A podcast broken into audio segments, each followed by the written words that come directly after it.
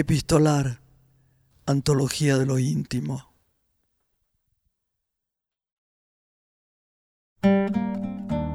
Este es el episodio número 80 de Epistolar. Sentimos que teníamos una deuda con ustedes, una deuda que pagaremos con este capítulo. Un proyecto que rescata el género epistolar no podía dejar afuera a Vincent van Gogh. Entre 1872 y 1890, el artista holandés escribió más de 800 cartas, la gran mayoría dirigidas a su hermano Theo. Es tan interesante y tan difícil expresar algo bien como pintarlo, dijo el artista en una de sus cartas.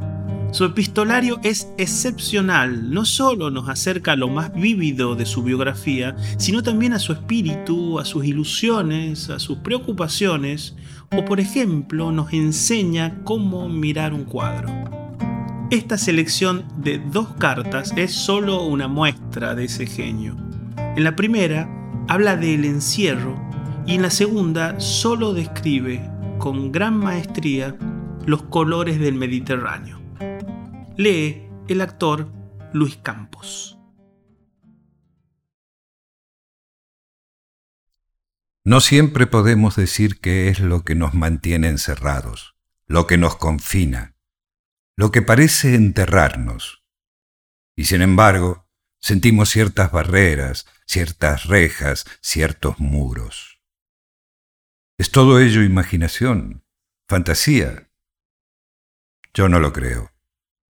Y entonces nos preguntamos, Dios mío, ¿va a durar mucho? ¿Va a durar siempre? ¿Va a durar toda la eternidad? ¿Y sabes qué es lo que nos libera de esta cautividad? Un afecto muy profundo y muy serio. Ser hermanos, ser amigos, el amor. Eso es lo que abre las puertas de la cárcel gracias a un poder supremo, a una fuerza mágica. Te escribo desde San María al borde del Mediterráneo, por fin. El Mediterráneo tiene un color como el de la caballa, es decir, cambiante.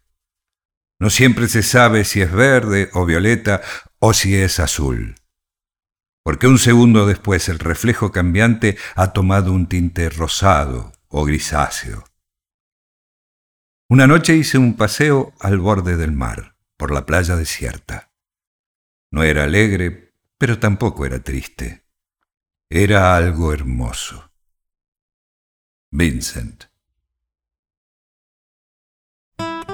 Epistolar, un podcast producido por Diego Gemio y Tomás Spray.